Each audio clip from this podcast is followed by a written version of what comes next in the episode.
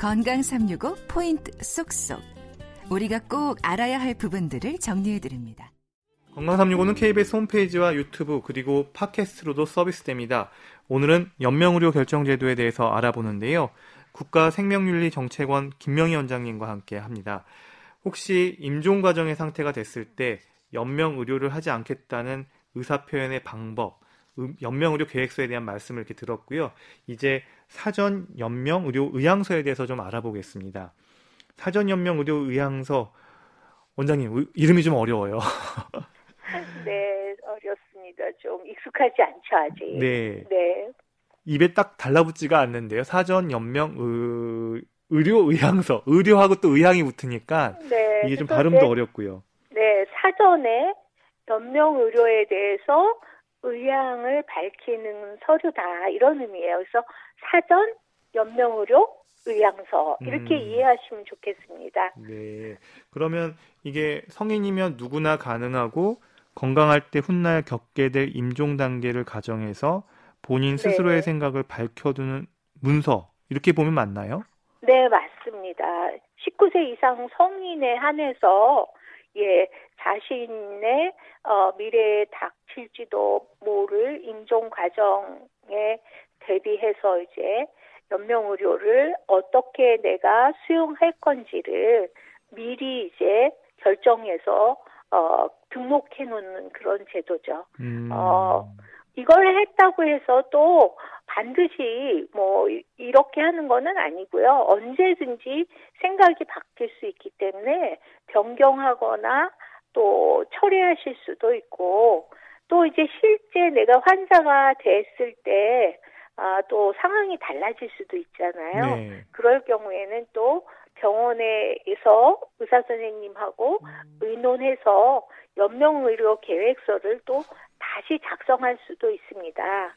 음. 그래서 저는 개인적으로 사전연명 의료 의향서라는 것이 임종기를 맞아서 나의 연명 의료를 어떻게 할 것인가를 결정하는 것도 물론 목적이지만 우리가 건강할 때 어, 삶이 유한하고 언젠가 나의 어, 삶은 어, 그 마무리가 있을 것이다.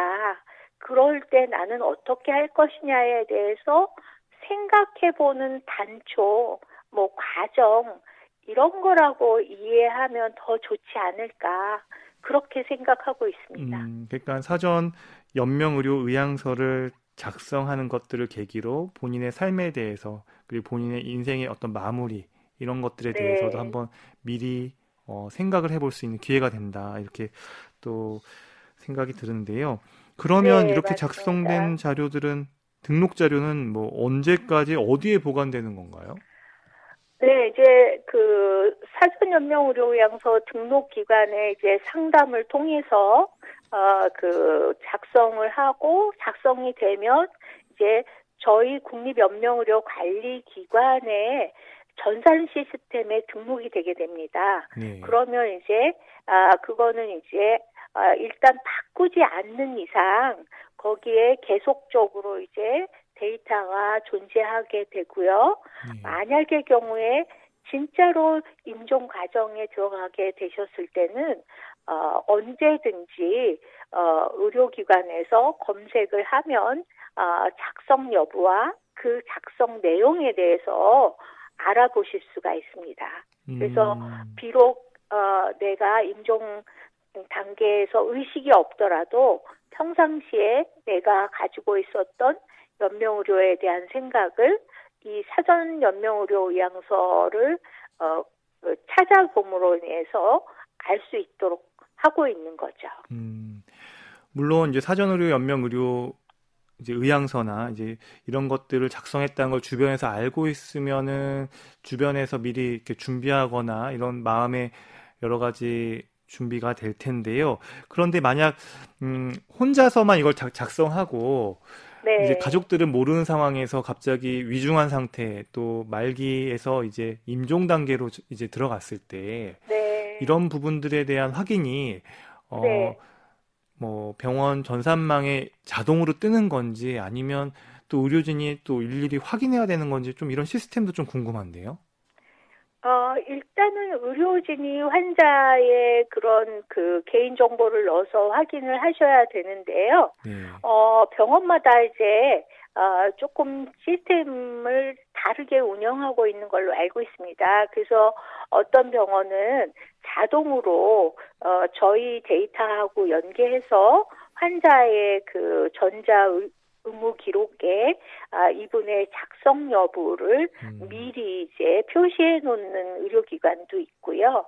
어, 저희 데이터를 의료기관에서 연계해서 어, 사용할 수 있도록 하고 있기 때문에 어, 그 병원의 상황에 맞춰서 어, 적절하게 이용하고 계신 것으로 알고 있습니다. 음, 그 사전 연명 의료 의향서의 담긴 내용도 앞서서 연명의료 계획서와 비슷한 내용들이 담겨 있는 건가요? 네, 그렇습니다. 이제 연명의료가 무엇이고 이 그 연명의료 결정하는 그 과정은 어떻고 어 그 다음에 이제 어 중요한 거는 어 생각이 바뀌면 이것도 바뀔 수 있기 때문에 언제든지 바꾸셔도 되고 처리하셔도 되고 이런 이제 내용에 대해서 어 담고 있습니다. 음.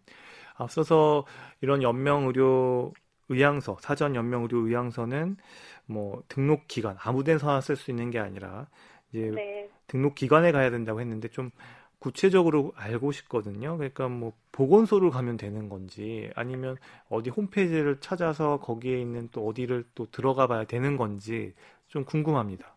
네, 그렇습니다. 이제 그 사전연명의료 의향서 작성과 관련해서 이제 여러 그 의견들을 주시고 계시는데요. 어, 초창기 이 사전연명의료 의향서 작성과 관련해서 논의 과정에서 여러분들이 주신 의견이 그래도 이 생명에 대한 결정을 하는 문서인데 아, 그냥 본인이 이렇게 간단하게 하는 것보다는 그 내용에 대해서 충분히 설명하고 또 상담사와 상담을 통해서 작성하는 거가 아, 좋겠다 하는 그 의견을 주셔서 그렇게 이제 제도를 마련했습니다. 그래서 등록 기관은 어, 어디든지 가능한 게 아니고요. 보건복지부의 지정을 받아야 됩니다. 그래서 이제 보건소나 아, 지역 의료기관 또 이런 일들을 하는 민간단체 또 저희 국립연명의료관리기관 또 이제 가장 중요한 게 건강보험공단의 사무실에서 작성이 가능합니다. 아. 네, 네, 네. 그래서 전국에 약 450군데의 장소에서 가능하고요. 또 일부 민간단체에서는 어, 거의 찾아가는 상담도 해드리고 그러기 때문에 어, 반드시 꼭 방문하셔서 작성하는 것만이 가능한 게 아니라 또 이게 내방 상담을 신청해서 작성할 수도 있습니다. 음, 원장님 네. 하나 궁금한 거는 등록 기관에서 받아야 그 효력이 발생하고 의미가 있다고 하, 하셨는데 네. 등록 기관이 아닌 단체에서도 이런 걸 유사한 걸 받는 뭐 그런 위험성도 지금 우리나라에 있나요? 어, 그렇진 않습니다. 왜냐하면 음. 저희가 음. 아, 등록 기관을 관리하고 이거를 저희 전산 시스템에 등록하기 위해서는 개별 상담자와 개별 등록 기관을 저희가 다 관리하고 있습니다.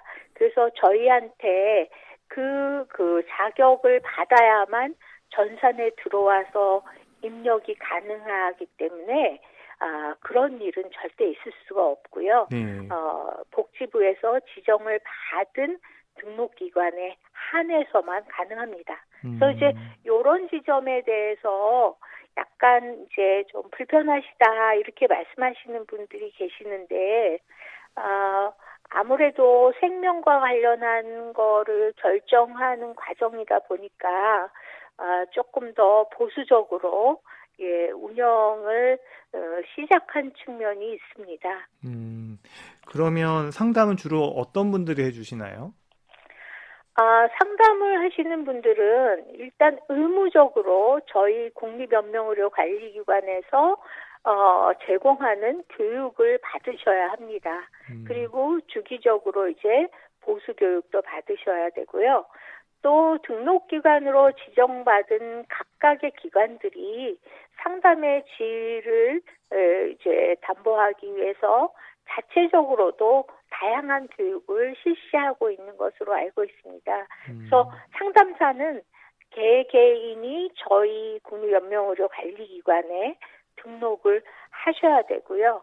현재 한 4천 분 정도가 저희 그 국립연명의료기관에 아, 상담사로 등록이 되어 있습니다. 음, 결국 이제 본인이 직접 작성하는 게 대부분일 텐데 그래도 궁금한 네. 거는 뭐 지적 장애가 있거나 치매를 앓고 있는 경우에도 이 작성이 가능한지 궁금합니다. 작성이 가능하지 않습니다. 아. 왜냐하면 이 법의 입법 취지 자체가 아, 본인의 자기 결정권을 존중하는 건데 의사 능력이 없어서 본인의 그 이익에 대해서 우선적으로 고민할 수 있는 어, 그런 능력과 연명의료에 대한 이해가 가능하지 않은 경우에는 어, 작성할 수 없습니다. 아, 네. 이런 부분들은 정말 오늘 원장님 모시고서는 아니고서는 어디서도 이렇게 구체적인 얘기들을 듣지를 못했던 것 같아요. 사전 의료, 그러니까 사전 연명 의료 의향서를 작성했는데 이제 그러면 또 하나 제가 궁금한 거는 이제 마음이 바뀔 수도 있다. 뭐 이렇게 이런 분들도 계실 텐데 네. 그럴 때는 언제든지 취소나 변경이 가능한 건가요? 그러니까 다시 네. 뭐 등록 기관에 연락을 하면 이게 되는 건가요? 네, 그렇습니다. 상담을 받은 등록 기관에 연락을 하셔도 되고요. 저희 국립연명의료 관리기관으로 연락을 하셔서 예 바꾸실 수도 있습니다. 작성 음. 안한 걸로 처리하실 수도 있고요. 예 그래서 언제든지 그거는 가능 하니까 음. 어 이렇게 작성하시면 내가 이거 중간에 마음이 바뀌어서 원하지 않는데 이렇게 내가 잘못 생각한 생각대로 어, 진행이 되지 않을까 이런 우려는 안 하셔도 됩니다. 음. 네. 그러면 이제 사전 연명 의료 의향서를 작성을 했는데 법적 네. 효력이 없는 경우도 있을까요? 네, 그렇죠. 사전 연명 의료 의향서 작성은 본인의 자발적인 의사로 해야 되는데 본인이 자발적인 의사로 하지 않았다든지 뭐 예를 들자면 이제 강요에 의해서 했다든지 또는 본인이 자필로 이제 어, 서명해야 되는데 본인이 자필로 서명하지 않았다든지 이런 것들이 어, 만약에 밝혀지게 되면 그거는 효력을 상실하게 되어 있습니다. 그리고 아까도 말씀드렸듯이 사전연명의료 의향서를 작성하셨더라도 실제 내가 아픈 상태가 돼서 어, 임종 과정을 앞두고 있을 때 다시 한번 의사 선생님하고 잘 의논해서 결정하고 싶다 이러면 연명의료 계획서를 쓰시게 되는데 그때는 이전에 쓰신 사전 연명의료 의향서보다 연명의료 계획서가 우선하기 때문에 이전 작성해 놓으신 사전 연명의료 의향서의 효력은 없어지게 되는 거죠. 음, 그리고 이렇게 한 번 작성된 사전 연명 의료 의향서는 유효 기간이 있다거나 하는 건 아니고 이제 한 번 작성하면 자동 등록이 되는 거죠. 그렇습니다. 어, 네. 그리고 본인이 어느 병원, 전국에 있는 어느 병원을 가든 임종기에 네. 이런 것들이 조회가 되고 다 효력을 받는다. 이렇게 봐야 되 겠죠? 네, 그 부분은 조금 예, 그 차이가 있습니다. 전국에 있는 어느 병원은 아니고요. 네. 이게 생명을 다루는 굉장히 중요한 거기 때문에 어, 병원에 반드시 의료기관 윤리위원회를 설치해야지만 아. 네, 이 제도를 시행할 수가 있습니다. 어, 왜냐하면 이게 굉장히 윤리적인 그 일이기 때문에 의료기관 윤리위원회가 상담도 해주고 제대로 작동하고 있는지 어, 그런 모니터링도 해야 되고 또 이루어진 일에 대해서 어, 잘 검토해서 어, 문제는 없는지 사후 관리도 해야 되기 때문에 어느 의료기관이나 다 가능한 건 아니고요. 연명의료 결정법에 따른 의료기관 윤리위원회가 설치된 의료기관에서만 가능합니다. 아, 진짜 네. 이런 걸 잘 몰랐으면 뭐 네. 전국에 있는 어떤 병원이든 다 되는 줄 알았는데 그게 아니고 이런 것들은 네. 되게 어, 윤리적인 문제를 동반하기 때문에 의료기관 윤리위원회가 설치돼 있는 병원, 네. 이 병원에서만 가능한 거군요. 네, 그렇습니다. 네. 네. 원장이 벌써 시간이 많이 흘러서요. 이제 연명의료 네. 결정 제도가 갖는 의미 그리고 일반인들에게 꼭 강조하고 싶은 말씀이 있다면 어떤 것들이 있을까요?